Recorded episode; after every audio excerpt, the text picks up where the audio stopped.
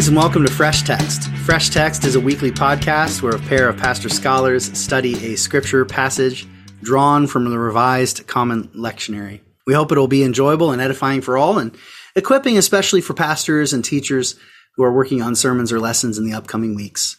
I'm your host, John Drury. I'm discipleship pastor for Indiana Wesleyan University in Marion, Indiana. And my guest this week is Carmen Imes. Carmen is a professor of Bible at uh, Talbot School of Theology, which is at Biola in uh, California. Uh, she's been teaching there just for a little while and has taught some other places as well. She's the author of a couple of books and she's got more coming out, but she's got a book out called Bearing God's Name. That's a key uh, work of hers that's come out and definitely uh, made a name for her. And part of how I found out about her uh, through some friends of mine and friends of the show who recommended Carmen here uh, for her first time on the show. But she also has a book called uh, Praying the Psalms with Augustine and Friends. Since we're going through the Psalms this year, I thought this might be of particular interest to you all. Uh, Praying the Psalms with Augustine and Friends. It's mostly excerpts um, from uh, comments on and reflections upon the Psalms throughout the whole book of the Psalms. So I didn't know about that book till we were actually recording uh, just before I'm recording this intro and uh, already got on Amazon and pressed uh, pressed order on that. I'm really excited to see that one in the mail. I've ordered Bear God's Name already. I hadn't read it yet, but was excited to. She is a really great scholar of the Bible, of Old Testament in particular of the Torah and the narratives, but as well as the Psalms. Uh, so she's really fantastic interpreter of scripture. And so I'm so happy to have her on today as we look at Psalm 82. Psalm 82, a really strange and fascinating psalm that, that she has a, a special insight into. So I'm so glad that we have her on the show to talk about Psalm 82 together today. As you're listening, if you enjoy the show, just take a quick pause to share the show with a friend or colleague or whatnot, just using the share button on your podcast player app of choice. And that gets the word out about the show to others. And if you'd like to support the show, just go to patreon.com slash fresh text. You can find ways to support the show there. We just kind of run this DIY ourselves and I don't see a penny of that, but that goes to uh, my production team behind the scenes who see this as a ministry and do it as a labor of love, but a little bit of compensation doesn't hurt. Uh, so if you'd be willing to consider supporting the show, just go to patreon.com slash fresh text. And there's a few different ways you can support the show there. So with that said, enjoy this conversation with Carmen.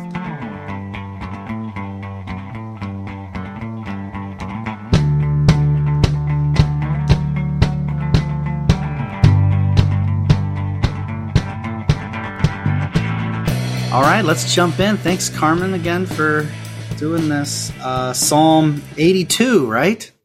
That's right. We landed on, right? Mm-hmm. Psalm 82. Would you read it in whatever translation you wish? Sure. I'm going to read from my own translation. Yay! It's a kind of a wooden translation Perfect. because I'm trying to convey what's going on in the Hebrew. Perfect. So it's, not, it's not fantastic English, but it, it should walk us through the issues. That's a great place to start. That's great. Thank you. All right. Psalm 82, a psalm of Asaph. God stands in the assembly of gods. In the midst of gods, he renders judgment. How long will you defend evildoers, and the faces of the wicked will you lift up?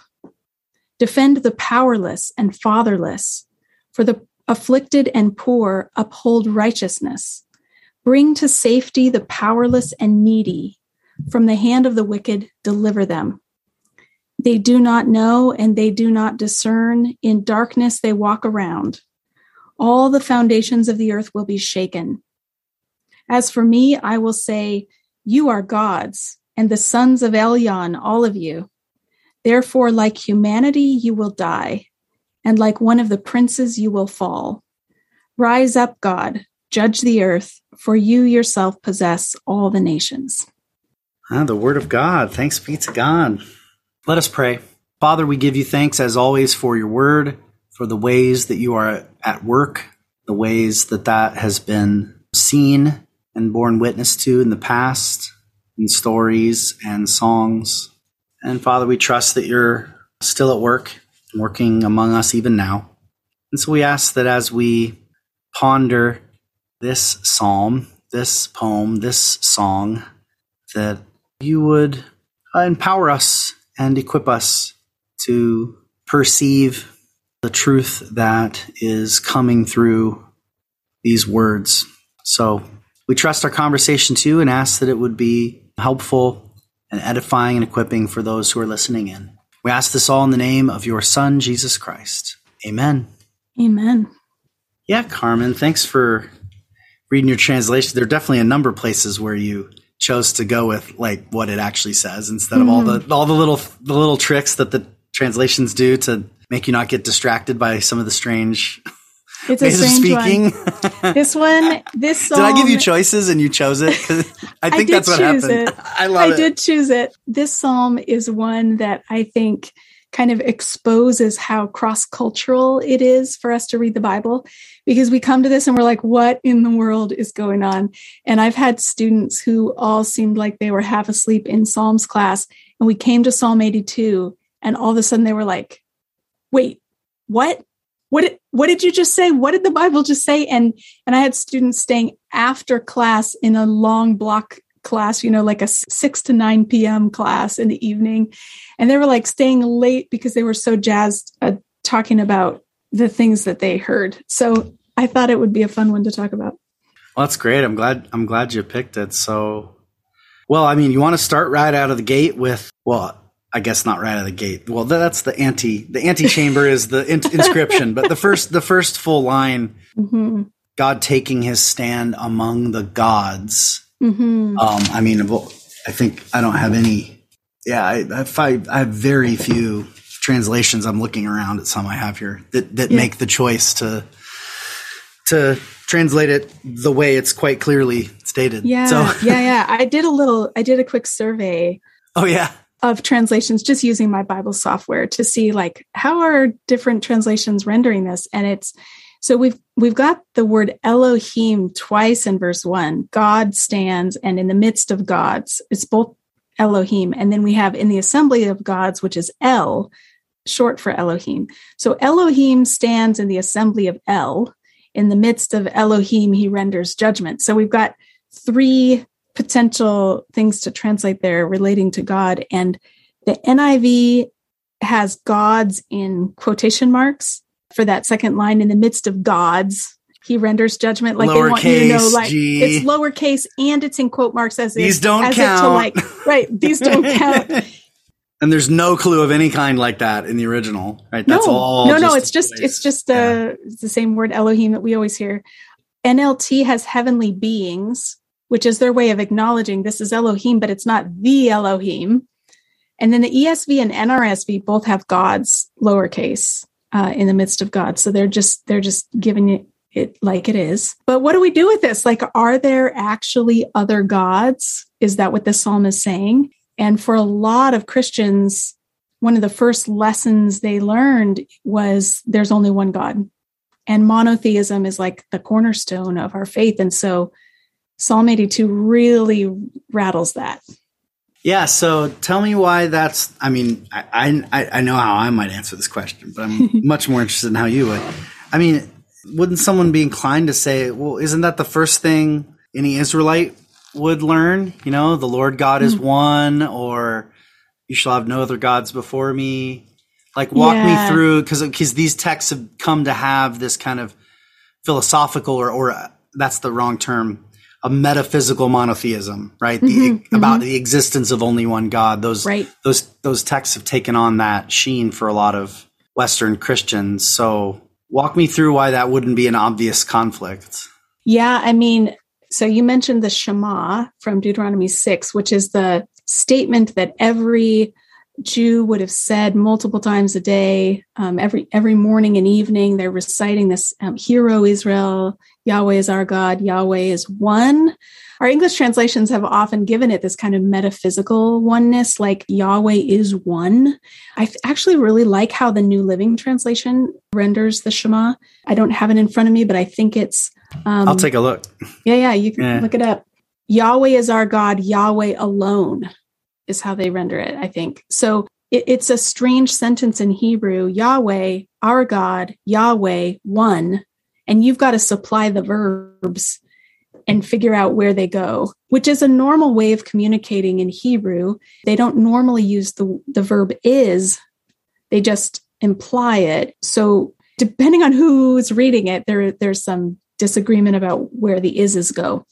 So Yahweh is our God, Yahweh alone is a very different statement than Yahweh is our God, Yahweh is one. So is that a statement about the oneness, the unity of God? There's only one God.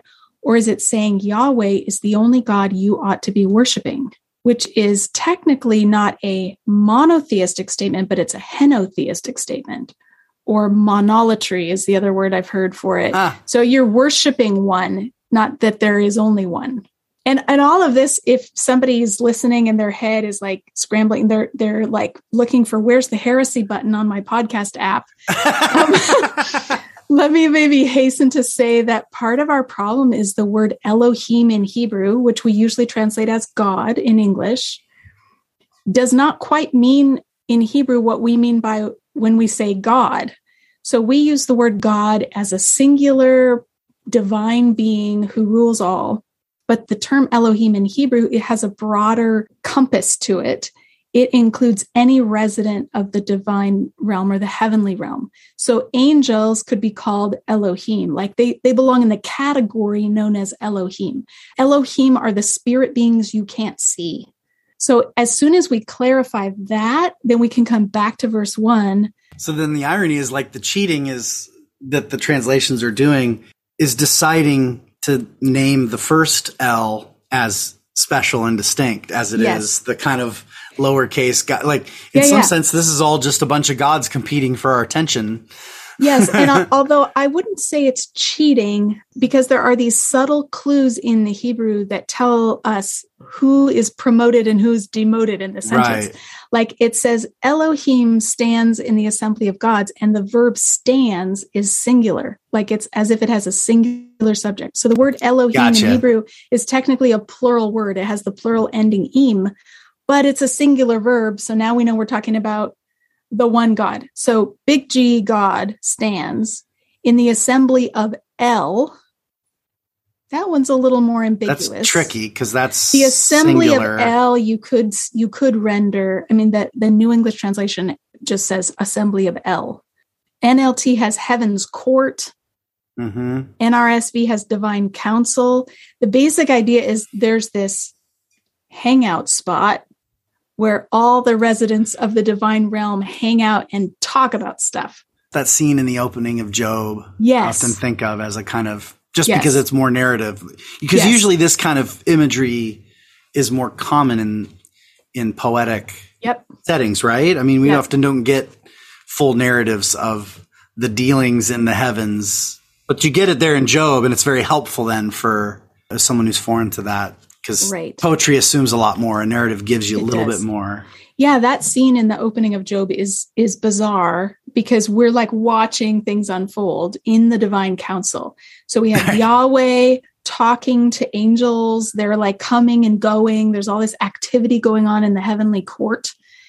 And God is like inviting deliberation and conversation about things. So that gives us, a, I think, a, a decent glimpse is as to what an ancient Israelite would have imagined is going on in the divine council. So the psalmist in Psalm 82 is saying that God, Elohim, big G, God, stands in the assembly, this assembly, in the midst of Elohim, which here we have our clue that it should be lowercase g because it's in the midst of.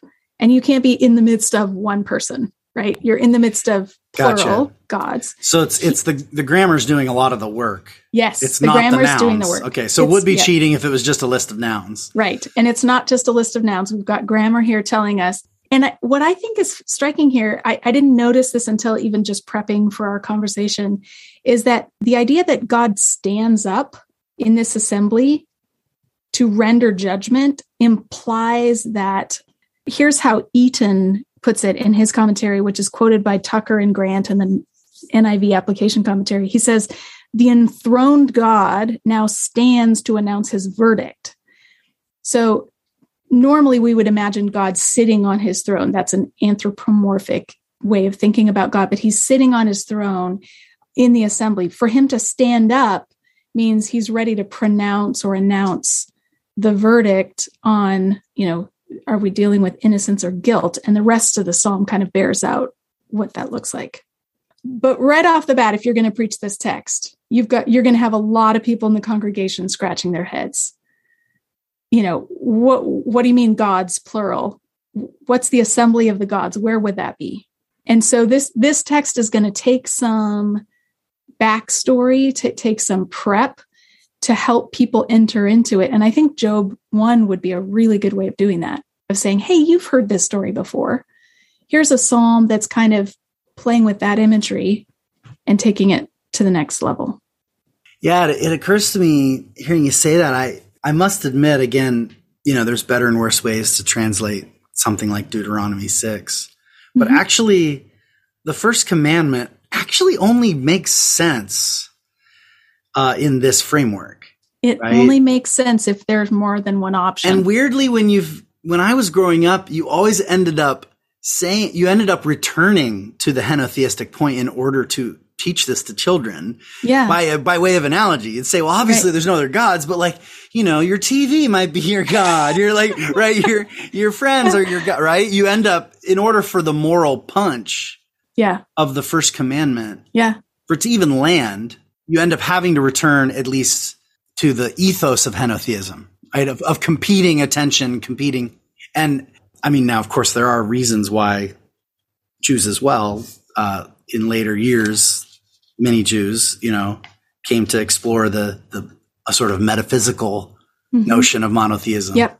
Yep. It's not the explicit teaching and certainly not the mental background of the Hebrew yeah. Bible right? Right. You could argue that there's a gradual progression towards monotheism by the end of the Old Testament. It's as if it, it's not that there's more primitive ideas in the beginning and then they develop later. I, I don't think of it like that. I think of it as really for all practical purposes, there's only one God.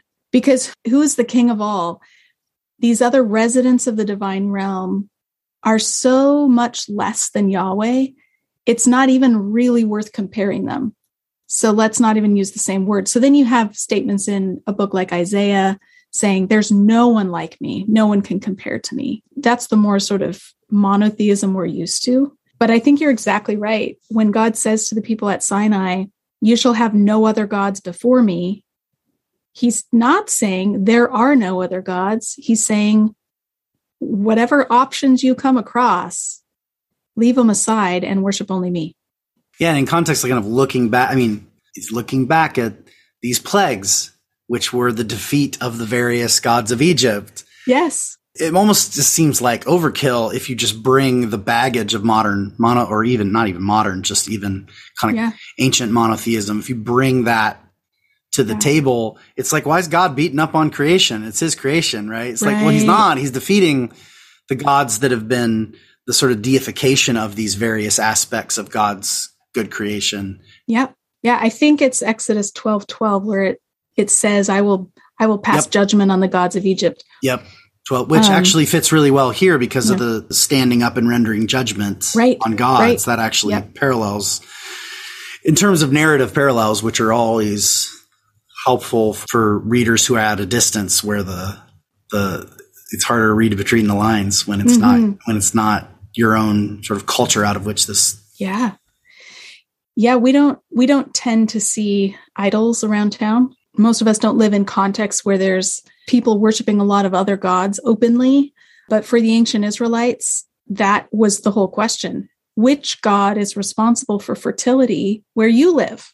Is it baal? Is it marduk? Is it isis? Is it Re is it Kos? There's all these gods being worshipped by the surrounding nations. And so for the psalmist to say that God stands in the assembly of El, in the midst of gods, he renders judgment.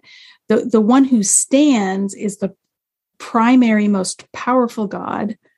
And in context of the other Psalms, we can conclude that it's Yahweh, the personal God of Israel. And so then the claims being made by this particular Psalm are, are, the, are all the more striking because it's over and against the gods being worshipped by other nations.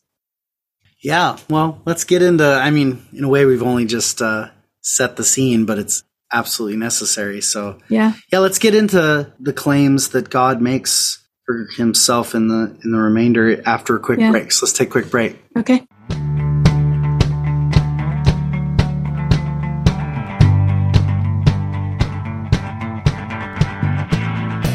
And we're back. Welcome back to Fresh Text. I'm here with uh, Carmen Imes, and we're looking at Psalm 82.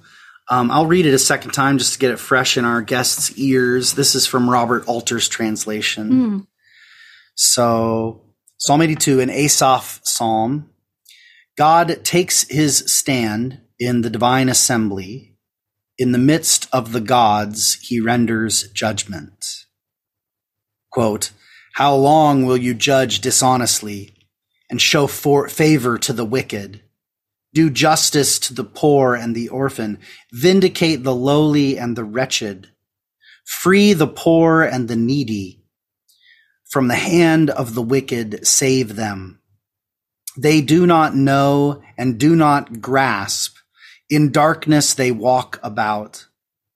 All the earth's foundations totter. As for me, I had a thought. You were gods. The sons of the Most High were you all.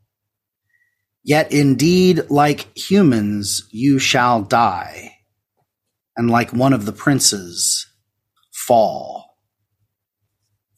Arise, O God, judge the earth, for you hold in estate all the nations.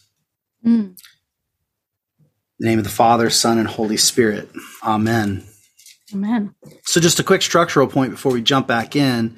Yeah. Um, what's, I mean, for anyone who's listening and they've got their Bible open, they can see this very clearly. Mhm. Um, but for anyone, I mean, I don't know about you, but I do a lot of my podcast listening while I'm doing chores or on a jog Right. or in the car. So this is not as easy to hear as it is to see just this basic structure of this opening verse that's of a narrative character kind of setting the scene.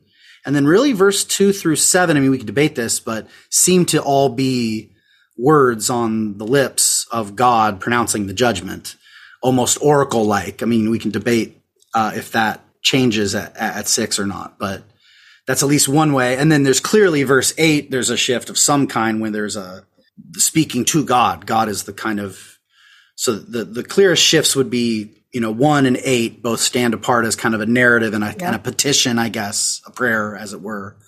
And then either an oracle that's all of two through seven, or maybe you break up the oracle. I mean, maybe we can start there. Yeah, I was going to ask you. It was clear in Alter's translation that verse two begins the quotation, so it must be God talking. Where does his end quote come? He runs the whole thing as oracle from two to seven. Okay. So there are other, I mean, obviously there's other ways to break it up, but I, I was thinking for our listeners to be like, no one thinks verse eight's the oracle, I assume. Right, Right. the, the opening line is there's some kind of setting up. Um, but the debate then would kick in and, in where to break up the oracle. But, Yeah. Who is speaking to whom is the question. And the to whom is the really interesting one. Yes. It's like, this sounds like the stuff you'd say to maybe to kings or to nations of the earth. Well, yeah, and But it seems I, directed to maybe to the other gods. I, I'm, I'm just Yeah. like very, very confused on that. So enlighten us, please. well, Pressure. I, ca- I came to this psalm partway through a semester on the Psalms where I was teaching students how to do psalm analysis.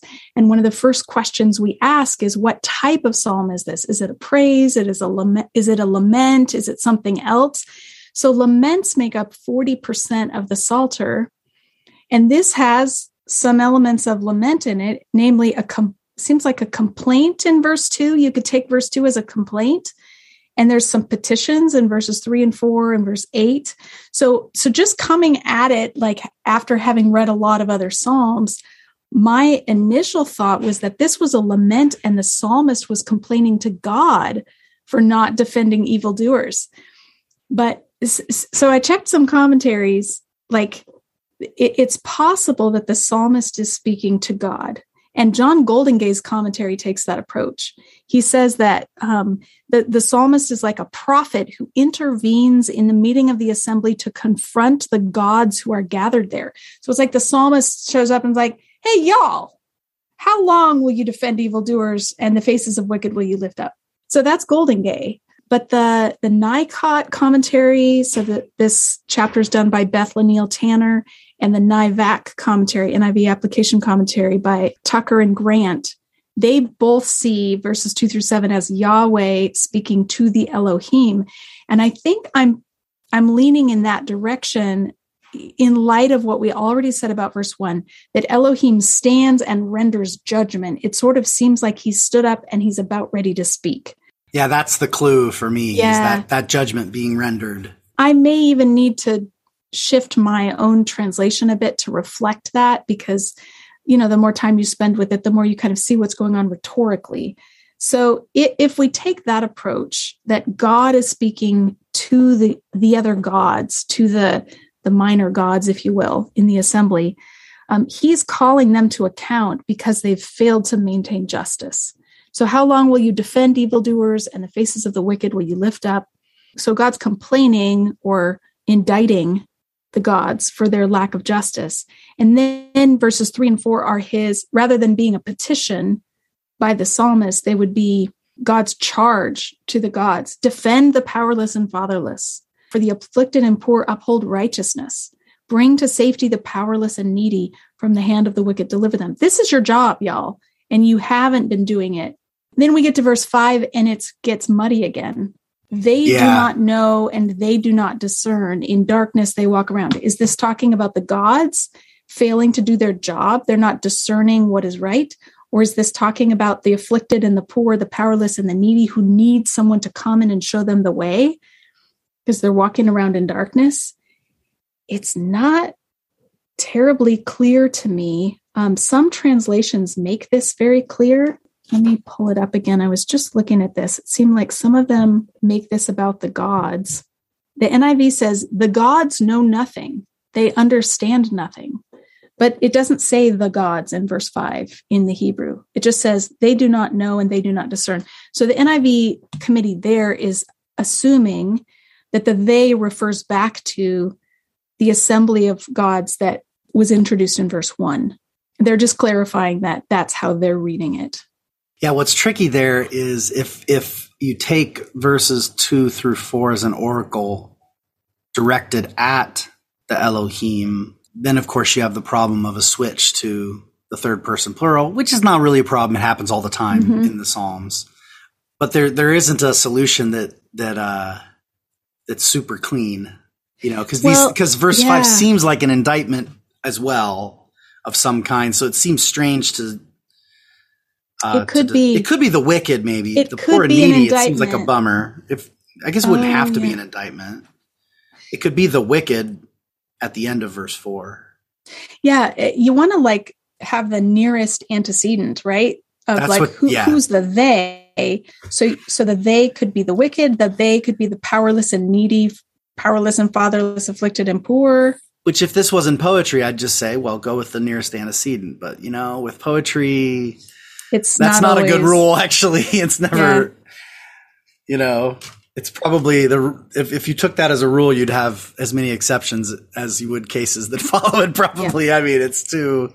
I think that the nice thing is if you're preaching this text, the message of the overall the psalm is yeah. quite clear. Yeah. Yes. So whether the afflicted and poor are in darkness and they need somebody to render good judgment for them, like to vindicate them or to to argue on their behalf or whether it's the gods who are walking around in darkness and they need to be judged like it, it can work either way so i would say whatever translation you're preaching from whatever your congregation has in front of them go with that and just, just explain that. how that works yeah. yeah how yeah. that works coherently but just know that because people are following along on their phones or they brought their own translation with them. Some of them are going to be looking at a text that looks different and they might be like, whoa, where did you get that? So you might want to just kind of guide, as you guide people through it, acknowledge where the other translations might differ and why that might be. Because you could have somebody who's kind of new at this who walks away feeling like, oh, the Bible is a choose your own adventure. Mm. Nobody really knows what it means, and nobody's Bible even says the same thing, so we can't trust it. And that would be the ah. wrong conclusion, right? Like you want to. Right, 82 becomes a really good case where that impression can be left. Yeah. so it i think this is where pastoral sensitivity Yeah. comes in like to nuance things and to really help guide people along on how do you know if you can trust your text well the niv made a judgment call in verse 5 that this is talking about the gods and that was one plausible way of reading it. But whether you read it that way or whether you read along with another translation like the nrsv that doesn't specify it just says they have neither knowledge nor understanding and it doesn't tell you who they is. Either way the overall message of the psalm as a as an indictment against injustice and a call to do justly like that part's clear. Yeah. so we're not we're not looking at like a major doctrinal fallout here if you pick a different antecedent for that word yeah, there's enough of that in the semantics and syntax of verse one, right? right there's enough Right. controversy there. No use there's a lot of controversy in this song Yeah. but but i think you know before someone s- s- just decides "I- i'm not going to preach this psalm i'll pick an Mhm. easier text like i would just encourage people to take the risk because so Oh, often this is people a don't. Do it. Yeah. people don't go to church to just they don't want to just keep hearing things they've already heard before this is like my students staying late after class this could really grab people's attention and go wait the bible is actually more interesting and more controversial than i realized and i want to read it i want to see this for myself so there's a there's a risk factor in preaching difficult texts but i think this one with some patience could pay off Yeah, linked with that, let me just ask you a quick question before we go to our second break. And that's just it's jumping back to to where we were earlier, but it all kind of fits together, I hope. Mhm.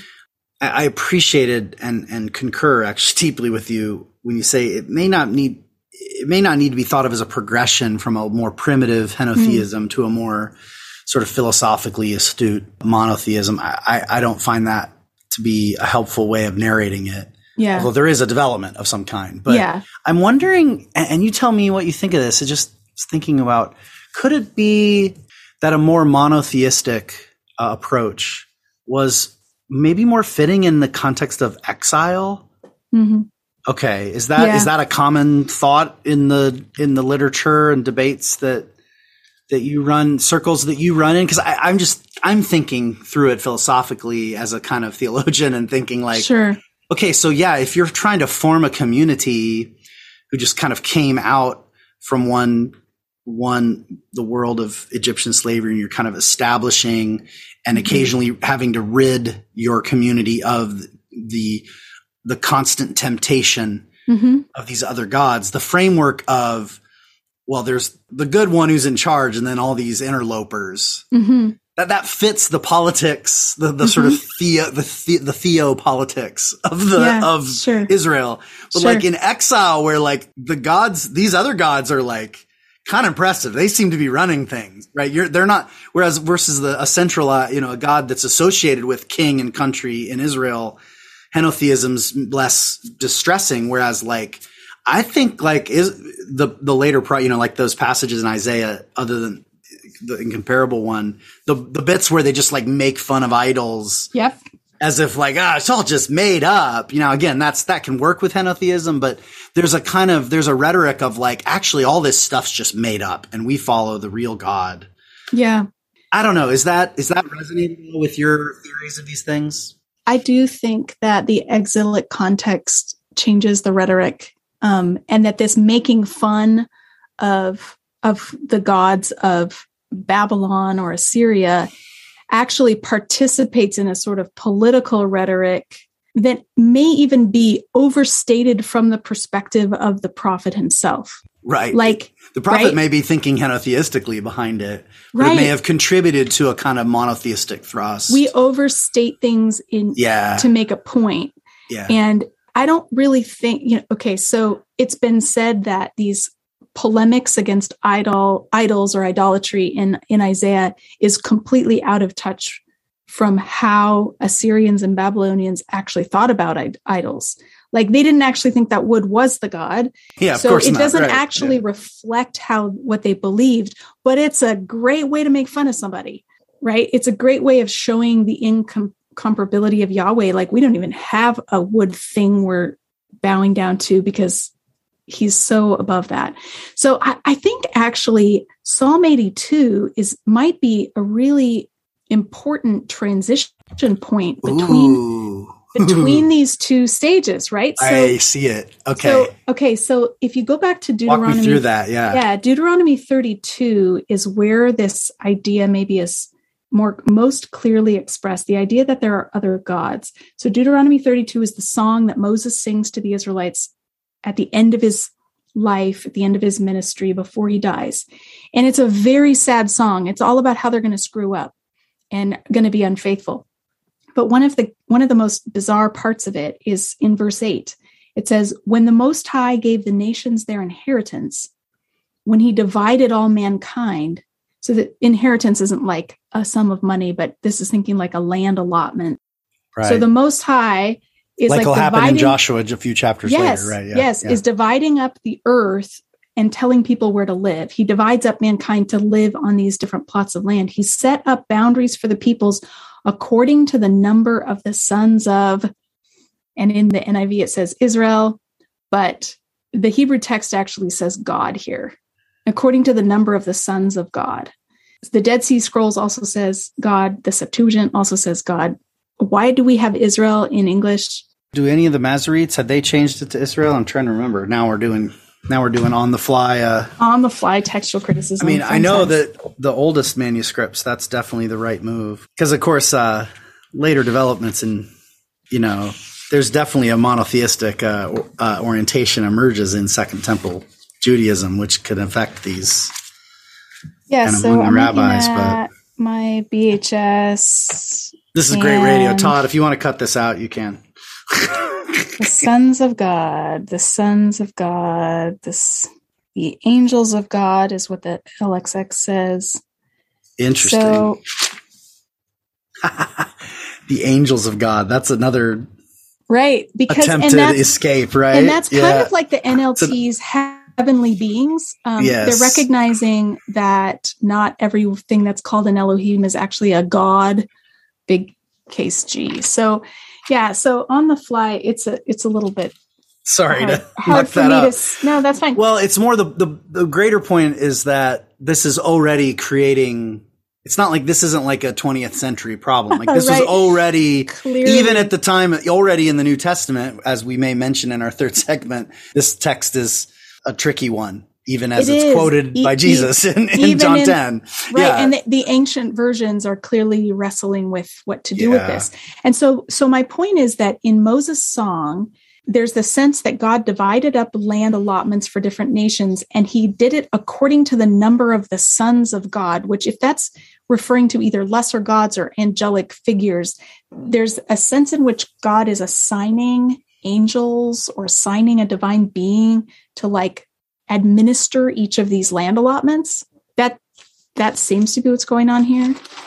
And and yet the problem is the people of god or the israelites are going to end up worshiping idols and worshiping what's not god. So so the, as the song goes on they desert the one true god and they begin bowing down to idols or false gods. So if that's like stage 1 god divides up the land he appoints divine rulers over each area then Psalm 82 is God standing up in the divine council and saying, Yo, you have not done what I assigned you to do. You were supposed to defend the powerless and fatherless. You were supposed to uphold righteousness for the afflicted and the poor. You were supposed to bring the powerless and needy to safety. But instead, you have exploited people. You've worked things out for your own gain and you've received glory that wasn't yours. So then we get to Isaiah and we're in the time of the exile and the prophets are like don't even give any attention to these gods they're not gods at all like they've abdicated their responsibility yeah. And they're being deposed they're being by deposed God, right? yes Yeah. so so they were this is like a stewardship that they've failed to fulfill and which actually maps on really nice with especially the way deuteronomy talks about election uh, Hmm. but just election in general right Hmm. is as if god divides up the whole world according to all these gods and says well i'll keep one just for me right Yeah. as if he's sort Yeah. of like demoting himself to just being a national god Hmm. but that wasn't his kind of like you know, that's not his primordial identity and not, and that's not the end of the story. Yeah. That seems to map on kind of nicely. And then, and It then it- their failure on that part makes like, okay, it's like roll up my sleeves. I guess I got to be the creator too, who runs everything. You guys didn't run it right. I mean, that's, that's a little silly, but you get the point. And then back to Psalm 82, verses six and seven is this pronouncement like, you are gods and the sons of the Most High, all of you. But like humanity, you're going to die. And like one of the princes, you will fall. So you were here, but I'm bringing you down because you failed to do what I assigned you to do. So Carmen, so Yes. Carmen, you're grinning because you see me grinning, right? we got to come up with a new term right now and then we'll do our break. Okay. Okay. Um, this, I'm having way too much fun. This is great. Okay. So if there's the henotheism that's so almost perfectly, although it's a kind of, it's a complicated henotheism back in Deuteronomy, right? yeah. And then you got this sort of incipient monotheism emerging in the, the prophets in the exilic period Yeah. then it'd be f- interesting to think of this a way of naming the kind of this transitional view. You know what I Hmm. mean? As it bec- because it's almost what needs to be named is this kind of it's as if like because like you say if they're gonna die right it's Hmm. as if it's as if for for us say if if as as a believer in the scriptures i'm Hmm. going to say okay this is this is the world i live in this is this is in however poetically describing the real world okay so i live in a world where there is only one god i was taught correctly as a child in sunday school it's just there used to be more Oh, but they're, they're dying off or they've been killed off or they've been deposed Yeah. they've lost. I mean, I don't Yeah. want to get too mythological and metaphysical, but there's almost a kind of, and, it, and it's interesting to call it transitional because it's almost a kind of eschatology. Uh, you know, I, I can't help but think of the way, I mean, this is, this is unhelpful, but I'll just throw it out there. The way that one of the theologians I study, Karl Barth, talks about evil has no future Hmm. a way of talking about so like he's kind of a you know he has a kind of you know kind of a privation of the good understanding that's pretty standard in western theology augustine and all that but he kind of frames it more eschatologically it's like Yeah. yeah like evil has all kinds of substance now but it's it it's, it's not gonna forever and and and the final death blow has already been made in the in the cross and resurrection of Jesus. Now, I don't want to read Barth into Psalm 82, please, God forbid. But just to say like the notion of a kind of that their divine status is not a sort of permanent metaphysical fact, Ah, yeah. you know, yeah. but uh but one that's granted or temporary or and then maybe revoked. Revoked, Yeah, right? yeah, So, yeah. I mean, we probably won't be able to come up with the version of theism this is, but if you got a cool name for it, let me know. Leave it to a systematic theologian to want a name for it. Oh, of course, uh, busted, busted. I- Did I frame I that whole just- thing as a label? Who I cares was about? just I don't need a over label. here. I was just over here thinking about other texts. This reminded me of like Ezekiel 28, where God's giving through Ezekiel oracles against the king of Tyre. And he makes himself out to be like a god, but like a human, he's going to die. I mean, it's very similar language to verse six in Ezekiel 28. So people can go check it out. I'm always thinking of texts. My systematic friends are thinking of labels. I'm not so good with labels. Busted, busted. well, you used them precisely when, when you spoke of henotheism and monotheism. You just Yeah. so like that was a- the le- that was the end of my labels. Yeah, like all my like all my Bible scholar friends, they just take their labels for granted and don't interrogate them and come up with new ones. sure, sure. Oh man.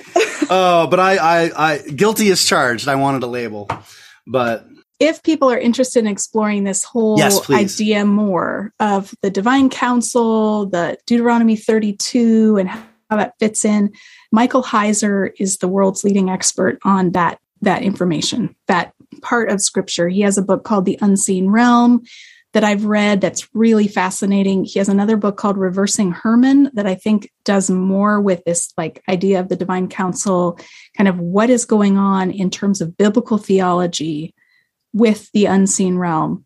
Um, I haven't read that one, but it's on my list. So so people can explore that more. There are other views out there, right? So so uh, as I approach texts like this, I have sort of two theologians or two biblical scholars sitting on either shoulder. I have Michael Heiser on one shoulder, who's telling me these people thought there was a divine council, and there was, and we we can un- we can understand the inner workings of it the more we read and connect the dots between passages and then read intertestamental literature like the book of enoch kind of fills in some of the gaps for us. And then the, the bible scholar on my other shoulder is john walton who says they thought there was a divine council but that was just a matter of accommodation to an ancient near eastern worldview. There actually aren't other gods. There's no divine council. Um, this is just god's attempt to communicate to them in ways they can understand or it's their sort of imagining what was happening. So we can't read too much into it. So those are the two, like two of my mentors who disagree on this issue, but who both talk about the divine council. Um, and and most of the church is just over over in another whole room, not even hearing this conversation because they didn't even ever notice the divine council in scripture. And 80% of the time, it's not their fault because the translations hit, have hidden it from them. Mm-hmm. Let's be honest, right? I mean, often. So, yeah. yeah. Well, thanks so much. Let's let's take a quick break and come back and, and draw this to a close with some application.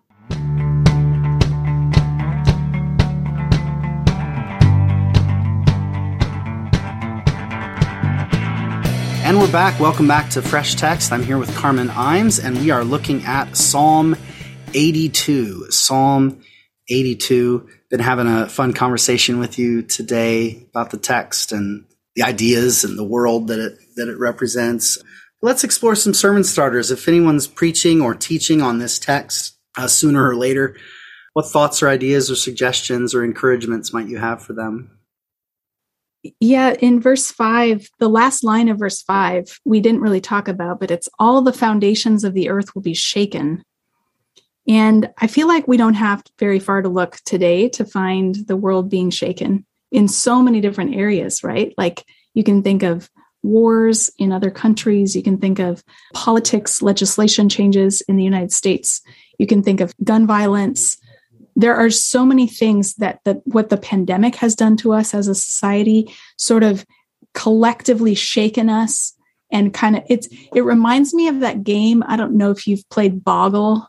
I used to play Boggle at my grandma's Play it all house. the time. Yeah, no, I still play it with my kids. I love it. It's a yeah, yeah. wonderful so, game. So it's got all these little cubes with letters on them, and you like shake, you shake the little box. It has like a clear lid over it, and you shake it, and then all of the the letters fall down in different places, and you're supposed to make words. And it feels to me like the pandemic has shaken the world like a boggle game, and things are landing in different places and new words can be written now and new there's like new possibilities new challenges. And when i look at this psalm i see god holding divine beings accountable angelic beings accountable for their failure to do justice. And i think we probably don't spend enough time thinking about how well we're doing at this. This is from John Hilbers, he wrote the section in the Zondervan Illustrated Bible Backgrounds Commentary. So he, he wrote the section on the Psalms. And so he says divine retribution reaches into both the human and heavenly realms in order to vindicate victims of injustice and oppression. So we're watching it, we're watching this happen in the divine realm in Psalm 82. But we we shouldn't think that God doesn't also care about our responses to injustice and oppression on earth. So I spend all my time in Exodus. So I think about this a lot and how God hears the cries of the oppressed.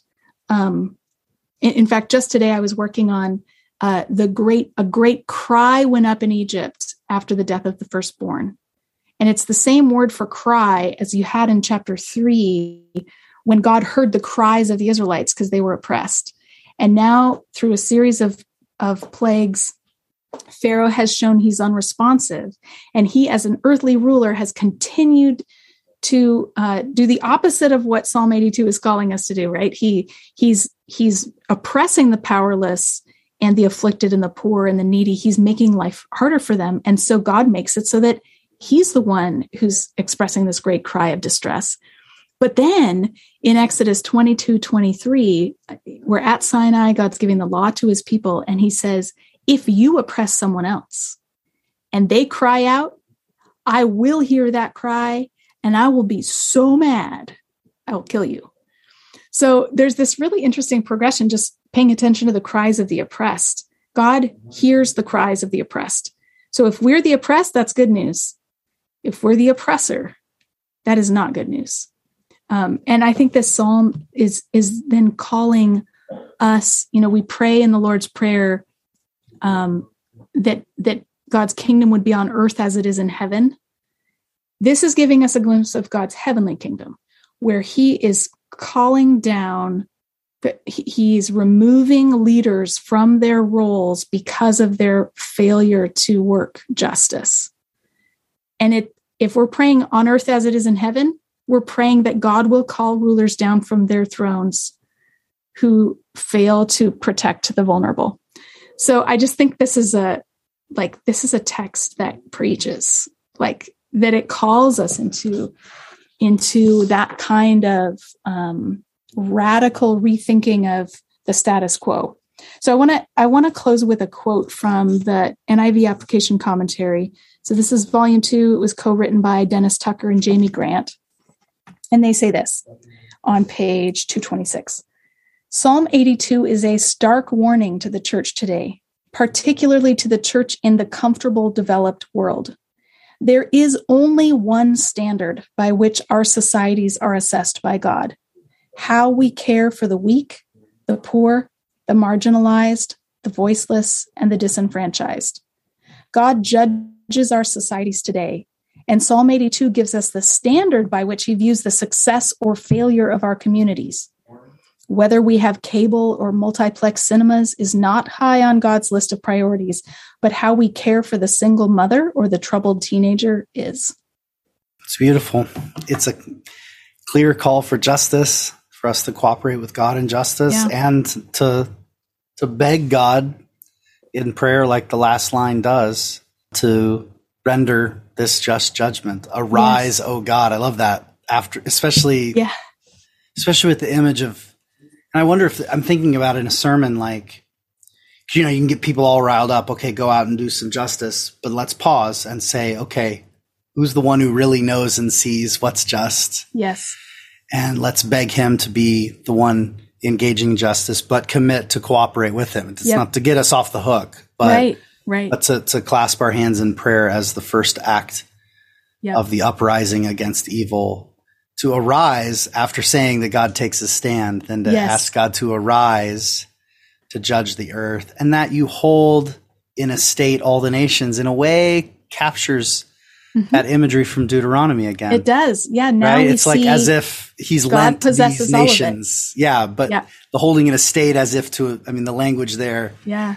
This notion that, you know, they're kind of they're all his. He's kind of lent them or given them or allotted them, however temporarily, to these various divine beings, who are then often in many cultures seen as represented in the kings and rulers. Yeah, that all that temporary, Lord, we know you're the one who's really behind all of this. Yeah, yeah.